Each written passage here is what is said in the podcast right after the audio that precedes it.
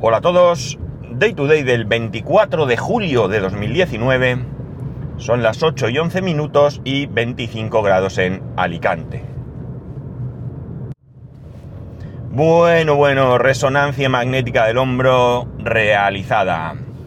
Al final, ayer por la noche, tal y como tenía previsto, eh, la cosa fue un poco rollo porque eh, bueno, eh, yo calculé más o menos el tiempo de, de fisioterapia con el tiempo que tenía para ir luego a hacerme la, la resonancia y digamos que me sobró mucho tiempo, con lo cual eh, aproximadamente una hora antes, no, algo más, una hora y diez minutos o cinco minutos antes de la cita que tenía prevista ya estaba yo en el sitio donde me tenía que hacer esa resonancia, eh, porque como digo, pues calculé mal y no era plan de irme a casa y luego volver a, hacerme esto. Aunque cierto es que no me quedaba muy lejos o no me queda muy lejos de donde, de donde vivo.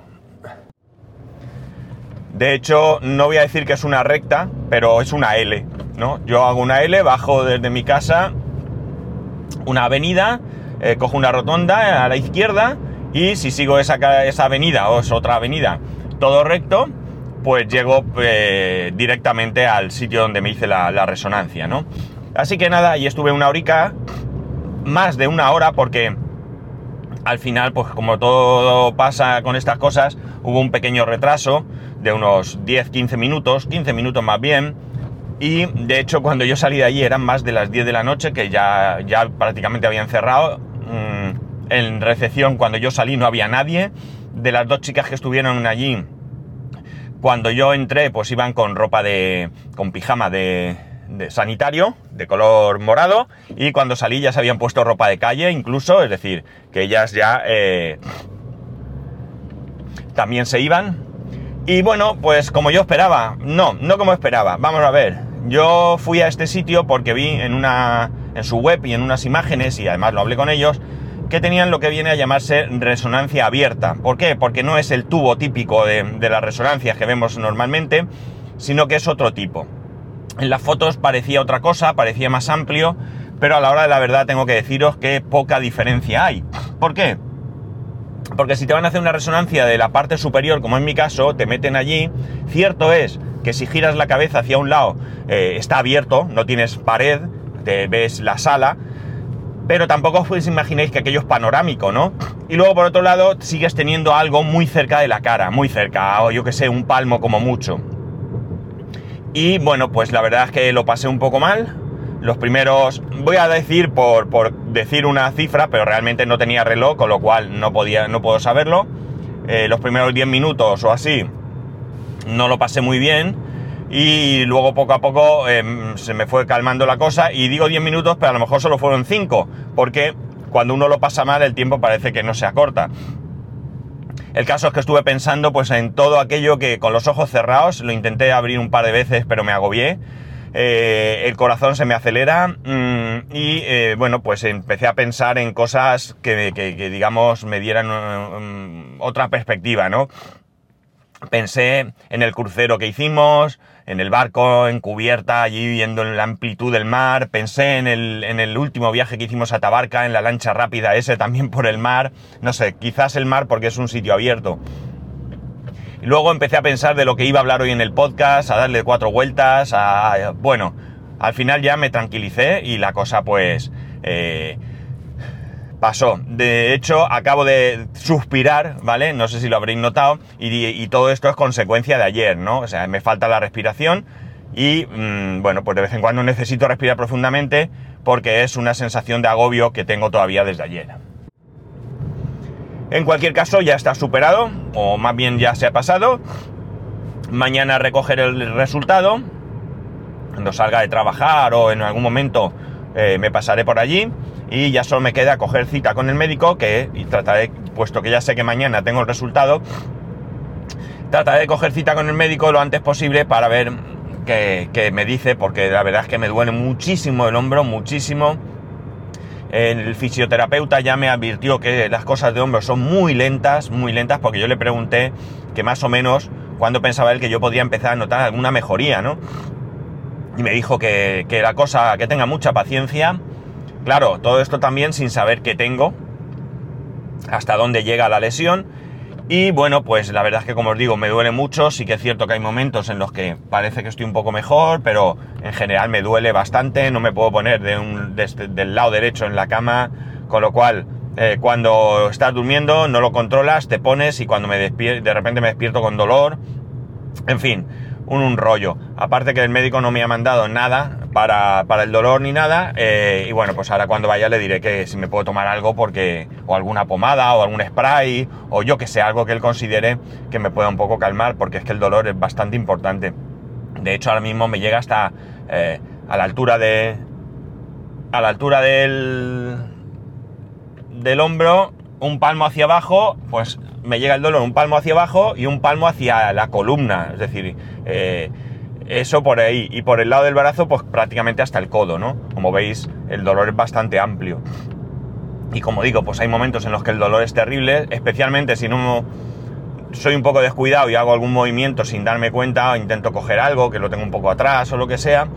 Y bueno, pues deseandico, deseandico que esto se quite, pero eh, bueno, lo de que tengo que tener paciencia no me da mucha esperanza de que sea rápido. Ya veremos. Bueno, ¿de qué quería hablaros hoy? Voy a ser un poco breve porque me he extendido con esto más de lo que esperaba.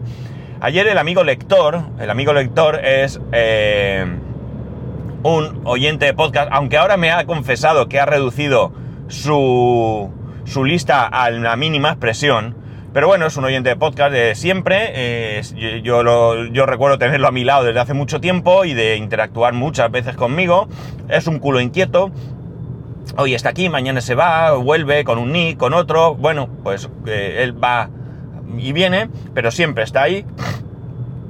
Y ayer me ayer sí, ayer creo que fue, me comentó una cosilla que me hizo recordar otros tiempos. Él realmente de lo que me hablaba es de la radio que había vuelto a escuchar algo de radio, que, y bueno, recordaba pues cuando se puso una antena y que captaba incluso, pues por lo que mm, dice, eh, alguna emisora de la policía o de emergencias o algo así. Y esto me recordó mis tiempos de radioaficionado. Porque sí, yo he sido radioaficionado. Estamos hablando de los años 80. Sí, de los años 80. Eh, había un auge bastante importante aquí en España o por lo menos yo así lo percibía, de gente que utilizaba la radioafición, ¿no? Básicamente había dos mm, grupos, ¿no? Estaban los que, eh, los que eh, estaban en 27, 27 megahercios, eran emisoras, les decíamos emisoras pirata, ¿no? Aunque realmente eran emisoras que no necesitaban licencia realmente, en ese momento, la cosa cambió después, ¿vale? Yo os hablo de, esos comienzos. Eran emisoras en las que tú pues te la comprabas, te la instalabas en casa o en el coche incluso y te ponías un indicativo, o sea, un nick, lo que hoy es un nick, entonces era un indicativo del estilo de, pues yo que sé, papachulo, eh, perrito, eh, Superman, mm, yo que sé, lo que te pasara por la cabeza, es decir, era más un mote eh, asociado a un mote que a, a otra cosa.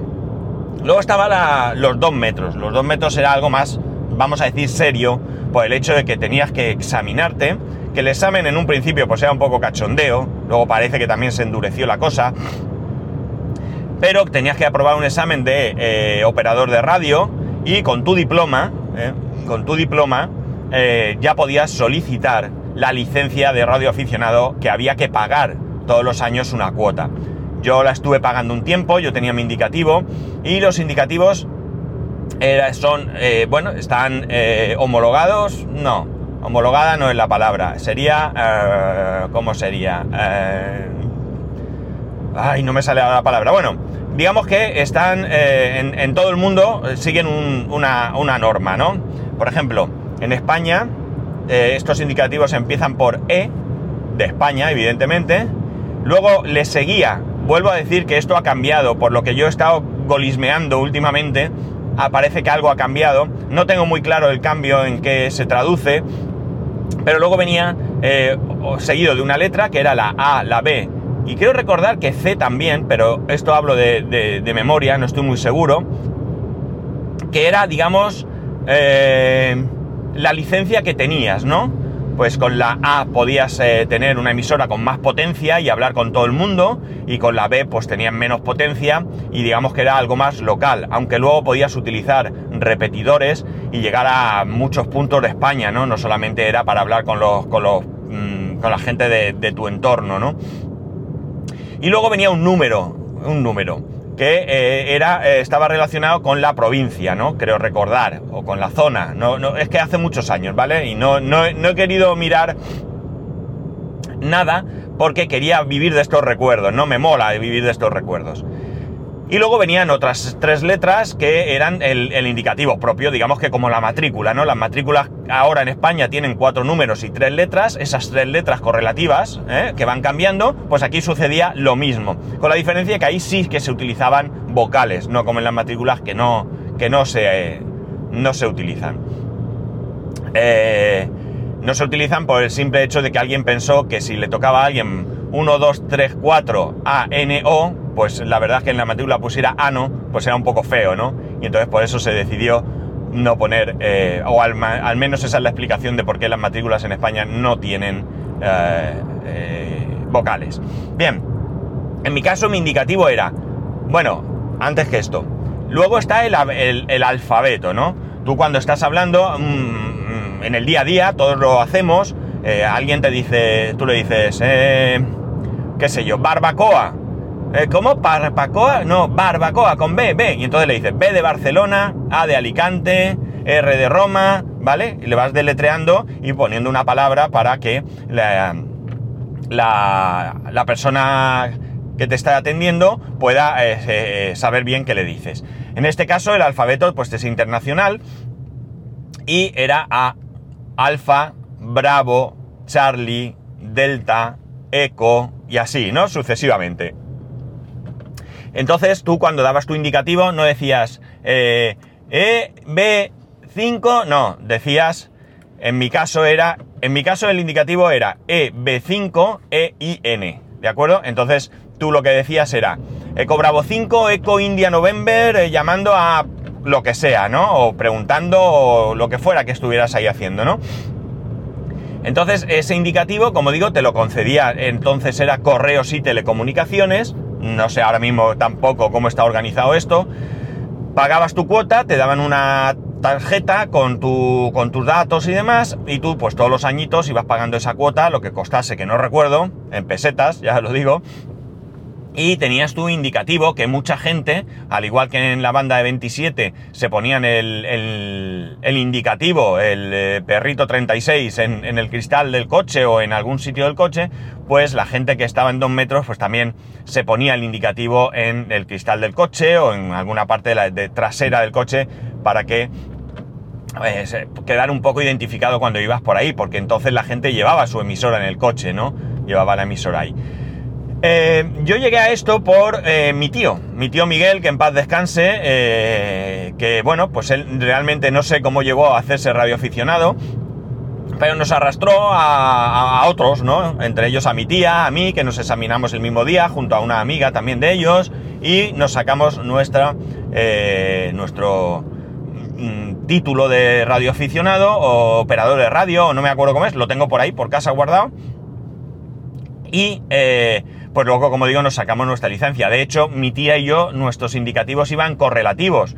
Entiendo que de toda la gestión se encargó mi tío. Él se encargó de gestionar eh, para que hiciéramos el examen, eh, luego nos acompañó a hacer el examen, luego gestionó para que nos dieran la licencia. Es decir, que entiendo que él presentó los de mi tía y míos al mismo tiempo y de esa manera, pues claro, nos dieron el indicativo correlativo. Primero uno, pam, pam, y luego el siguiente, ¿no? Entonces, pues bueno, durante mucho tiempo, durante algún tiempo yo tuve mi indicativo. Anteriormente a eso salía sin indicativos, antes de hacer el examen, tú salías diciendo, por ejemplo, pues yo me puse, eh, tú te ponías como un indicativo eh, provisional. No sé si realmente esto era muy, muy legal, pero bueno, se hacía. Y yo era cinco, por la provincia, Alicante, cinco pruebas, ¿vale? Tú decías, cinco pruebas y Santi hola, aquí cinco pruebas Santi o eh, yo qué sé, cinco pruebas Pepe o lo que fuera, ¿no? Y entonces pues nada. La verdad es que era una cosa muy divertida, muy divertida, pensar que estamos hablando en un momento en que la única comunicación que había era el teléfono fijo, ¿no?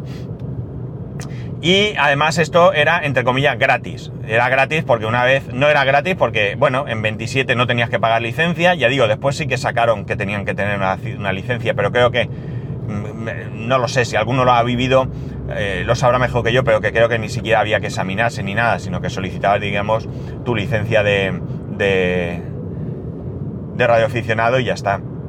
Supongo que también para sacar los cuartos, más que otra cosa. La cuestión está en que todo esto está regulado, tú podías poner una antena en tu casa, no te podían decir que no, pero tenías que cumplir unas condiciones, no afecta, que no afectara a otros elementos como la televisión y cosas así, etcétera, etcétera, etcétera, ¿no? Todo esto, ya digo, estaba muy, muy calculado, eh, muy reglado, más bien. Eh, como digo, en ese momento, pues era muy divertido y era casi gratis Digo casi porque, como estaba comentando, la licencia o la, había que pagarla todos los años, en mi caso por lo menos, y luego, pues bueno, entiendo que cuando hacías el examen, pues también tendrías que pagar unos derechos y por supuesto el equipo. ¿Qué costaba el equipo? Pues como todo en la vida. Yo solo tenía un walkie, un simple walkie muy baratito, analógico, nada de digital ni nada, y con ese walkie pues yo me manejaba bien. Me compré un micrófono que salió mal, lo devolví y ya no me compré el micrófono nunca más. El micrófono era chulo, más que nada para cuando ibas en el coche, ¿vale? Yo me puse en el, coche una antena, entonces digamos que el walkie se convertía en una emisora, entre comillas, ¿no? Porque yo lo que hacía era quitar la antena del walkie, le ponía la antena del coche, le ponía mi micrófono y ganaba en, en potencia y desde luego en comodidad, ¿no? Entonces tampoco estaba todo tan perseguido como, llevar las manos en el volante, no hablar por el móvil y todo eso, ¿no? La verdad es que ahora mismo tampoco sé muy bien cómo está esto. no, he, querido averiguar absolutamente nada, ¿eh? Aparte que no he tenido tiempo porque ayer con lo de la resonancia llegué a mi casa a las tantas. Terminé a las diez y pico y mientras llegas cenas y demás, pues haceros una idea. Bueno, la cosa es que, como digo, era muy divertida. Nosotros nos íbamos de viaje, por ejemplo, mis tíos y yo, con mi hermano una vez y otros amigos, todos llevábamos nuestra emisora en el coche. Pues, eh, oye, en un momento dado, claro, ahora todo el mundo, mira, pero vamos, mandas un WhatsApp o llamas al de adelante y ya está. Claro, pero vuelvo a repetir, en una época en que todo esto no existía. Tú cogías tu emisora y decías, eh, tal, que vamos a parar en el próximo gasolinera que tengo que hacer mis necesidades o tengo sed, vamos a, o vamos a comer ya, o por qué camino vamos, yo que sé, cualquier cosa, o simplemente charrabas. No, no, no tenía que ser para una necesidad, es decir, eh, las conversaciones eran simples conversaciones entre muchas veces desconocidos. Y luego, pues también había un lenguaje especial, ¿no? O sea, tú no decías, bueno, tú cuando escuchaba, cuando habías, eh, me copias, o sea, me escuchas, no, me copias, eh, y luego pues un lenguaje QSL, QRS, que vale, que significaba pues cada, cada, cada, expresión pues tenía un significado, ¿no? Había una, una práctica que era bastante entretenida, eh, que era tú cuando contactabas con alguien desconocido de algún otro punto, eh, se intercambiaban pues unas tarjetas, creo que se llaman los QSL, si no recuerdo mal, porque es que ya es que hasta se me ha olvidado las, esas siglas que significaban, ¿no? El QSL, que te recibo, creo que es. Eh, es algo así como una tarjeta. Había quien, bueno, pues eh, eh, llevaba el, hobby más allá y se imprimía sus propias tarjetas con su indicativo, con su, bueno, pues con su serie de cosas, con una foto de su pueblo porque le molaba. Yo qué sé, cada uno eran postales, realmente pensar en postales, ¿no? Y luego, pues por el otro lado, pues escribías un texto en encantado de haber hablado contigo, yo qué sé. Y esto, eh, bueno, pues tú ibas coleccionando porque habías ido contactando con personas de otros puntos de España o de otros puntos del mundo, porque esto también se llevaba a otros puntos del mundo. Yo llegué a contactar con alguien de otro país, me entiendo que por la potencia de la otra persona entraría por algún repetidor de España o no lo sé, y recuerdo de haber hablado. De hecho, probablemente si rebusco mucho por casa de mis padres, esas tarjetas que yo recibí, que no fueron muchas, estén por allí, ¿no? Eh, había también eh, una, la caza del zorro, ¿no? ¿Qué es la caza del zorro? Pues la, la caza del zorro era una cosa también muy divertida, aunque esto yo lo viví en 27, que bueno, pues nos prestaban una emisora y mi tío y yo participamos alguna vez, obteniendo trofeo, por cierto, que seguro que está por mi casa, por casa de mis padres, vamos que consistía en que un coche con una emisora se escondía en un punto de la ciudad y el resto, un, grupo, un número X, eh, íbamos eh, tratando de localizar dónde estaba escondido ese coche. Esto se hacía de noche muchas veces. Y bueno, pues a través de la potencia que emitía, conforme ibas viendo, eh, pistas y demás, pues tú acababas encontrándolo y bueno, pues según en qué posición lo encontrabas, te daban un pequeño trofeo y tal. Muy divertido, muy divertido. Esto organizado casi siempre o muchas veces por los clubes de radioaficionados de cada, de cada sitio, ¿no? Yo ya digo, participé alguna vez y también era divertido, ¿no? Todo esto que puede sonar ahora un poco, qué sé yo, simple, eh, recordar que estamos hablando de los años 80, ¿no? Que, la tecnología era otra y la, diversión era otra, ¿no? Eh, bueno, pues ibas conociendo gente, yo llegué a conocer gente en mi mismo barrio que luego pues eh, tuve una cierta amistad. Recuerdo una persona con la que contacté, y luego resulta que trabajaba en el mismo en el mismo banco que mi padre, pero que no sé si no se conocían o sí, o no, no, no recuerdo. Luego llegué a darle clases particulares a sus hijas, con bastante éxito, por cierto. ¿eh? No, no quiero echarme flores, pero la verdad es que fue un exitazo. Y este hombre era ecoalfa, es decir, tenía eh, una emisora bastante potente, hablaba con otras partes del mundo, hablaba inglés, evidentemente, porque aquí pues lo suyo es hablar inglés, porque sí, si hablas con países eh, de, de habla hispana, pues no hay ningún problema, pero si hablas con, qué sé yo, Japón, pues o te entiendes en japonés o en español, eh, perdón, o en inglés, y que inglés es lo suyo, ¿no? Eh, esto yo lo fui perdiendo con el tiempo, primero porque, bueno, pues ibas avanzando en otras cosas, luego pues pasé una época en la que no tenía mucho dinero y tuve que eliminar y el, pagar esa licencia pues eh, dejé de hacerlo, con lo cual yo perdí la, mi licencia. Posteriormente he estado mirando, de hecho la última vez que miré, por aquello de la nostalgia más que otra cosa, no era caro, pero tenías que pagar varios años de golpe, ¿no? Y no me venía tampoco muy bien pagar, no era mucho, ¿eh? creo recordar, no me hagáis caso, ¿eh? Pero creo recordar que tenías que pagar 5 años seguidos y eran unos 180 euros o algo así. Insisto, estos son recuerdos de hace ya unos años que lo estuve mirando. La cosa es que, eh, pues no, lo dejé estar y no, no lo hice, ¿no? Pero bueno, en cualquier caso ya os digo, era muy divertido porque incluso yo pues a veces eh, se quedaba por la noche, cogíamos una frecuencia que, nos alcanzaba a todos porque mis tíos, eh, pues mi tía sigue viviendo en la misma casa, pero vivían pues un poco alejados de donde vivía yo. No mucho, pero lo suficiente para llegar así a veces justos. Y bueno, pues buscamos una, una frecuencia. las frecuencias, pues bueno, eran, por ejemplo, pues 144.375, ¿no? Por decir. Y, bueno, pues buscamos una frecuencia en la que no solía haber nadie, o lo buscaron ellos realmente, porque yo, como digo, llegué después, y por las noches, pues a una hora determinada, pues encendías y si estaban allí hablando, pues tú te unías, hey, que estoy aquí, tal, ¿qué? Y bueno, pues hablabas, nada, eran conversaciones de, de bar, conversaciones de, tertulias, de sobremesa, ¿no? Ya digo, no eran necesariamente ni siquiera conversaciones trascendentales, ¿no? Era un hobby, un, hablar, ¿no? Ese era el WhatsApp de entonces, ¿no? O el Telegram de entonces. Hay veces que estamos en grupos en los que tenemos conversaciones insulsas, ¿no? Que realmente tienen poca importancia, pero que nos entretienen y que nos divierten y que, bueno, pues pasamos el rato, ¿no? Y esto era lo mismo, ¿no? Era pues el WhatsApp de entonces, ¿no? Eh, la pega que tú ahora mandas un WhatsApp y ya te contestarán en todo caso. Aquí si tú llamabas y no había nadie, pues eh, que aquello se perdía, ¿no? Pero otras veces eh, salías por ahí y alguien se había colado, entre comillas colado, porque no, las frecuencias no eran propiedad de nadie, se había colado por allí y bueno, pues mantenías una conversación con un desconocido, de dónde eres, qué tal, qué haces, pues, yo qué sé, no sé, conversaciones, ya digo y demás. Y luego lo que he dicho, había algunas frecuencias fijas que había repetidores, que los repetidores pues te permitían eh, llegar más lejos, ¿no?